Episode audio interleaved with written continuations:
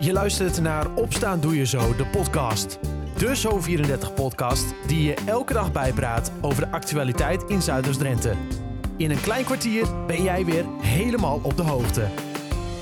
Het is woensdag 27 oktober 2021. Dit is Opstaan Doe Je Zo, de podcast, aflevering 63. Een bijzondere dag vandaag als je naar buiten loopt. Het voelt namelijk nogal warm aan voor de herfst. De dag begint bewolkt met vanmiddag zelfs kans op zon en het is 16 graden buiten. Vandaag in de podcast hoor je over de reanimatietrainingen die gegeven gaan worden in Koevorden en over het beweegpark dat er moet gaan komen in de Emmerwijk Bargeres. Maar eerst groot nieuws. Gisteravond werd er een mooie intentieovereenkomst getekend tussen het Drenthe College en het NAL Stenden. Op het terrein waar het voormalig Aquarena en camping Emmen huisvesten, moet nu een heuse onderwijscampus gaan verrijzen. Althans, dat is een beetje het idee, toch, Rien? Het Drenthe College en NHL Stenden samen op één plek verder. Is dat wat er gaat gebeuren uh, over enkele jaren? Dat vragen we even aan uh, directeur Mark Otto, die hier naast me staat. Uh, we staan hier momenteel in NHL Stenden en er zijn net bijzondere plannen gepresenteerd, of niet, meneer Otto? Nou, zeker. Dat zijn inderdaad echt wel de plannen dat we willen kijken of we samen zeg maar, het MBO en het HBO op één plek uh, en ook onder of één dak of onder, onder, meerdere daken zeg maar, kunnen gaan uh, brengen. Waarin zeg maar, jongens en meiden die, die, op het MBO en op het HBO zitten door elkaar heen lopen, samen studeren. Maar ook een fantastische plek creëren voor bedrijven om hun mensen op, op te scholen, bij te scholen, na te scholen. hoe je het ook wil noemen, zeg maar. Precies. Drenthe College was natuurlijk al een tijdje van plan om. je had al een tijdje nieuwbouwplannen. en Helstenden lag dat pas een, nou, rond 2027 moesten ze kijken, omdat het huidige pand dan eigenlijk een beetje einde levensduur was. Uh, jullie gaan nu samen verder, althans willen dat gaan onderzoeken of jullie samen verder kunnen op een hele bijzondere plek. Ja, eerlijk gezegd, het is, het is echt een, een, een, prachtige plek. En het is eigenlijk een hele groene plek waar we ook uh, uh, willen landen. Niet zo eens zo heel ver waar we natuurlijk nu vandaan zitten. Hè. Het is hemelsbreed 150 tot 200 meter. Waar is het precies? ja, het is wat in de volksmond zeg maar de zorgcampus wordt genoemd. Dus als je ja, uit NAL Stenden loopt aan de andere kant van de straat.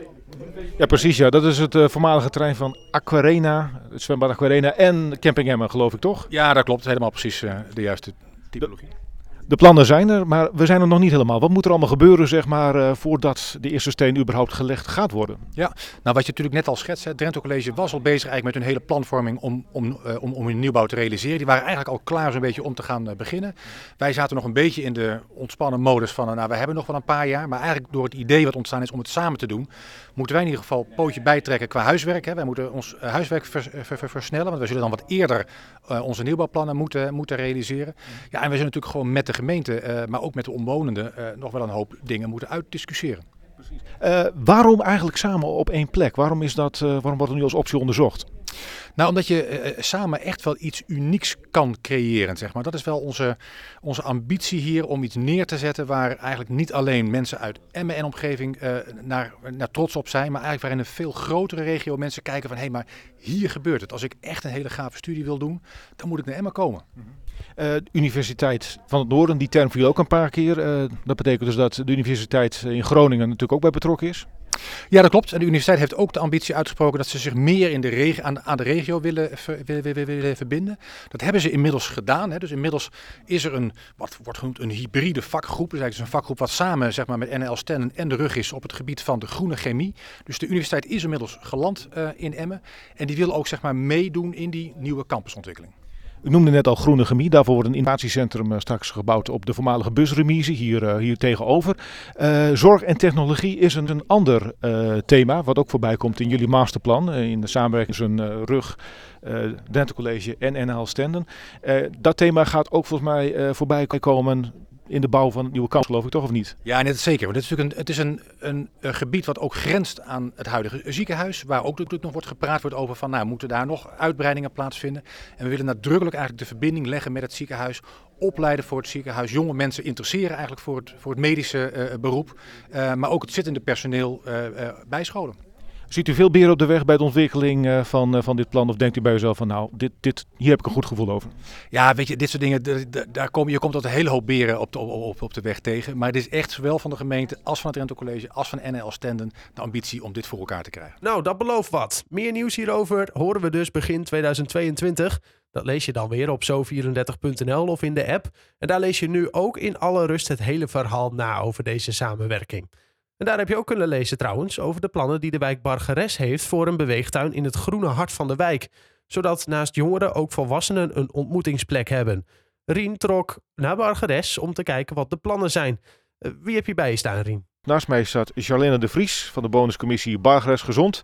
Uh, een prachtig grasveld hier, Charlene. Maar als het goed is, dan verandert dit over een jaar in iets compleet anders, of niet? Ja, de bedoeling is om hier een ontmoetingsplek voor uh, de bewoners van Bargeres te maken.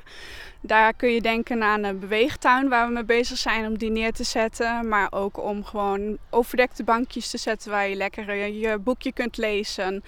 En ruimte voor groepslessen zoals yoga, tai chi en uh, andere vrijwilligersinitiatieven.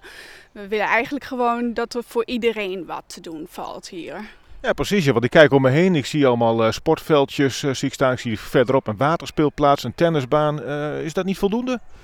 Nou ja, dat is voornamelijk allemaal op de jeugd gericht, zoals je kan zien. de, de, kindertjes spelen hier allemaal leuk. De jongeren die voetballen hier het hele, de hele zomer door. De tennisbaan komt ook een beetje in het initiatief voor dat we die bij de rest van de speelvelden willen gaan verplaatsen, zeg maar, zodat het weer één geheel wordt. Op die manier krijg je een uh, hele mooie groene strook met allerlei voorzieningen voor jong en oud. Precies. Uh, ik heb al begrepen dat uh, jullie een overleg zijn met de gemeente en dat ook nog mogelijk gekeken wordt naar een andere locatie. Dat is wat dichter bij het winkelcentrum. Ja, de gemeente wil toch eigenlijk de voorzieningen zoveel mogelijk gaan clusteren. Um, hun idee is het om dan, waar nu de op is op is, is om daar een, een uh, samenkomstcentrum te maken. Ze willen daar dan ook uh, eventueel een nieuwe brinkhoes gaan neerzetten. Dus die dan te kijken of we in aansluiting daarmee dan daar naartoe zouden kunnen gaan. Maar het is daar niet echt groen, weet je. Het is niet echt een sportding. Dus wij hebben ze eigenlijk de voorkeur toch voor het groene hart, waar de meeste beweging al plaatsvindt. Nee, precies. Uh, ja, plannen kosten altijd geld. Uh, waar moeten we hier aan denken?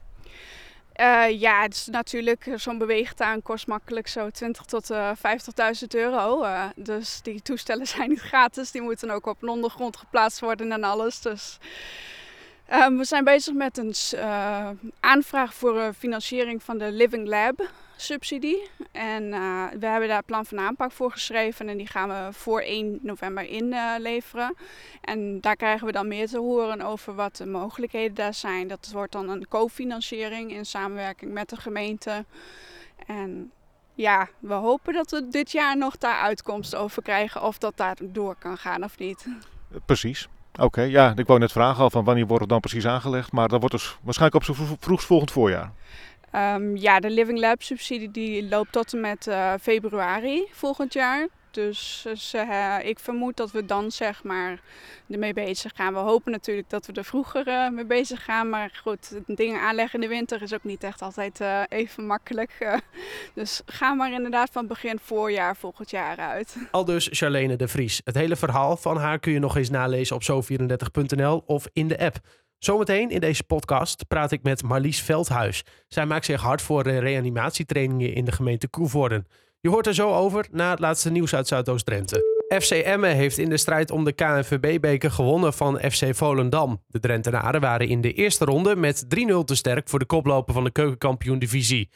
De thuisclub was voor rust de bovenliggende partij, maar FC Emmen hield redelijk makkelijk stand.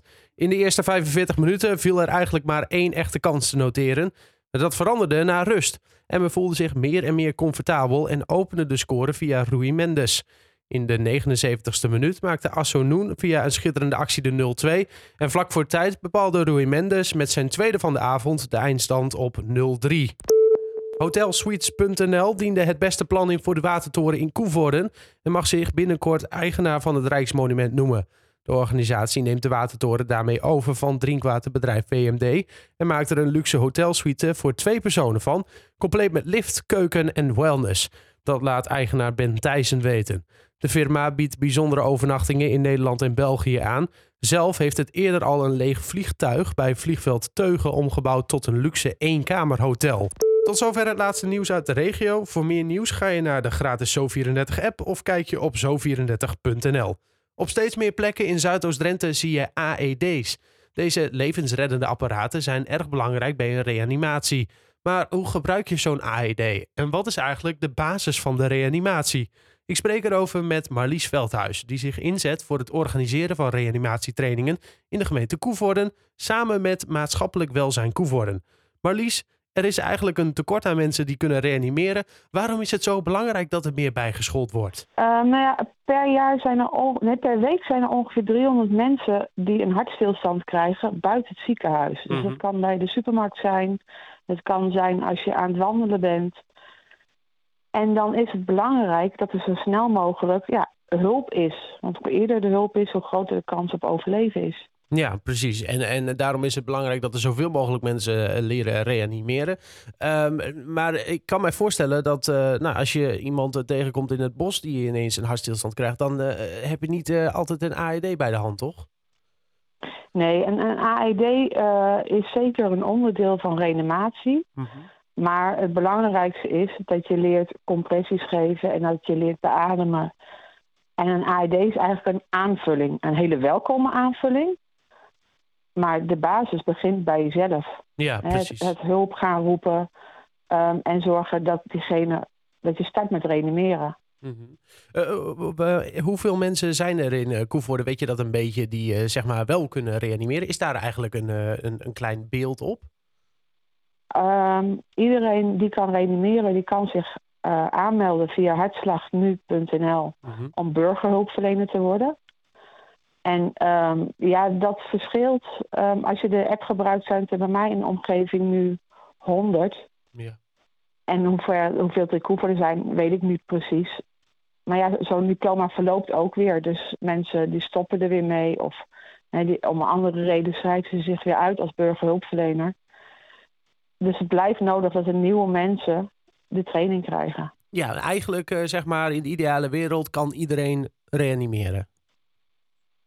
Ja, natuurlijk zijn er wel. Hè, je moet het wel fysiek of mentaal aankunnen. Mm -hmm. Dus er zullen altijd mensen zijn die dat niet kunnen. Maar als die wel weten hoe ze moeten zorgen dat er hulp komt, ja, dan hebben we ook al heel wat gewonnen. Ja, precies. En nou uh, worden er een, een tweetal uh, avonden uh, cursussen georganiseerd. 3 en 4 november, dat is volgende week al. En vandaar dat we je nu, ook al vast even bellen natuurlijk. Om ervoor te zorgen dat mensen alvast een dag af kunnen blokken in hun agenda. Wat leer je tijdens zo'n reanimatietraining? Ja, reanimeren, maar wat komt er voorbij?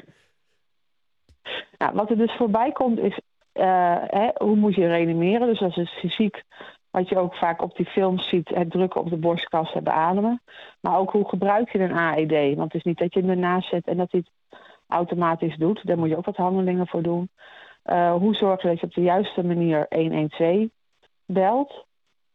En hoe kun je aanmelden als burgerhulpverlener? En wat kun je doen als je een reanimatie hebt gehad om ja, een beetje voor jezelf te zorgen daarna? Ja, precies. Dat je een soort van nazorg voor jezelf doet. Ja. Ja, want het is dus best wel een in, ingrijpend uh, iets eigenlijk om te doen, toch? Een reanimatie. Ja, ja. Het, uh, ik heb er twee gehad en het, do het, doet wel wat met je. Ja, nee, dat kan ik me voorstellen. En dat is dan nog natuurlijk uh, ja, de, de, de uitslag dagen later, zeg maar. Wat er, dat, dat doet sowieso iets met je, zeg maar. Ja, het is, uh, het is niet dat een AED altijd of een reanimatie altijd levensreddend is. Mm -hmm. Dus het kan ook gebeuren dat het ja, helaas toch niet helpt. Nee. En dat is wel iets wat je nou ja, in je achterhoofd kan houden op het moment dat je op aanmeldt voor zo'n cursus. Ja, precies. Maar ja, het belangrijkste is dat je kunt helpen wanneer het natuurlijk uh, ja. nodig is. Um, uh, er komen steeds meer uh, AED's. Maakt dat het ook nou ja, een soort van makkelijker om uh, toch een reanimatietraining te gaan doen? Omdat, ja, je zei het al, natuurlijk het is niet de basis, maar het is wel een welkome hulp. Um, zijn er daardoor misschien meer mensen die die stap zullen ondernemen? Nou, dat, dat hopen we wel. En je hebt natuurlijk ook de, de, de BHV'ers. En, maar we hopen echt dat mensen het aandurven en uh, zich willen hard maken om ja, een AED te kunnen gaan gebruiken. Ze zijn er op steeds meer plekken. Mm -hmm. Hier in Koevoorde worden de meeste uh, gefinancierd uh, via de speeltuinvereniging en dat weer via de gemeente. Ja. Maar ja, alleen die dingen aan de muur hangen, dat, dat is niet genoeg. Nee, 3 en 4 november, ik zei het al eerder, dan uh, zijn die, die trainingen. Uh, hoe, uh, hoe kan iemand zich opgeven en, en wat zijn de voorwaarden daarvoor? Kan zomaar iedereen meedoen? Um, je kunt je opgeven via het maatschappelijk welzijn Koevoorde. Ja. Nou meen ik dat die twee al bijna vol zitten. Maar op het moment dat wij meer aanmeldingen krijgen, dan doen we er gewoon nog een aantal avonden bij. Mhm. Ehm, het kost je eh 20 euro. En dan krijg je ook een officieel certificaat. En daarna kun je ook aanmelden als eh, burgerhulpverlener. Eh, je moet, nou ja, vanaf 16 kun je meedoen. En vanaf 18 mag je ook burgerhulpverlener zijn. De cursussen in Koevoorde zitten al bijna vol, maar meld je vooral aan, want dan worden er gewoon nieuwe data gepland. Aanmelden kan bij Maatschappelijk Welzijn Koevoorden. En woon je nou niet in de gemeente Koevoorde, maar wil je toch leren reanimeren? Trek dan even aan de bel bij je plaatselijke Rode Kruis. Die geven namelijk ook trainingen waar je aan mee kunt doen. Tot zover Opstaan Doe Je Zo, de podcast van woensdag 27 oktober 2021. Een fijne dag en tot morgen.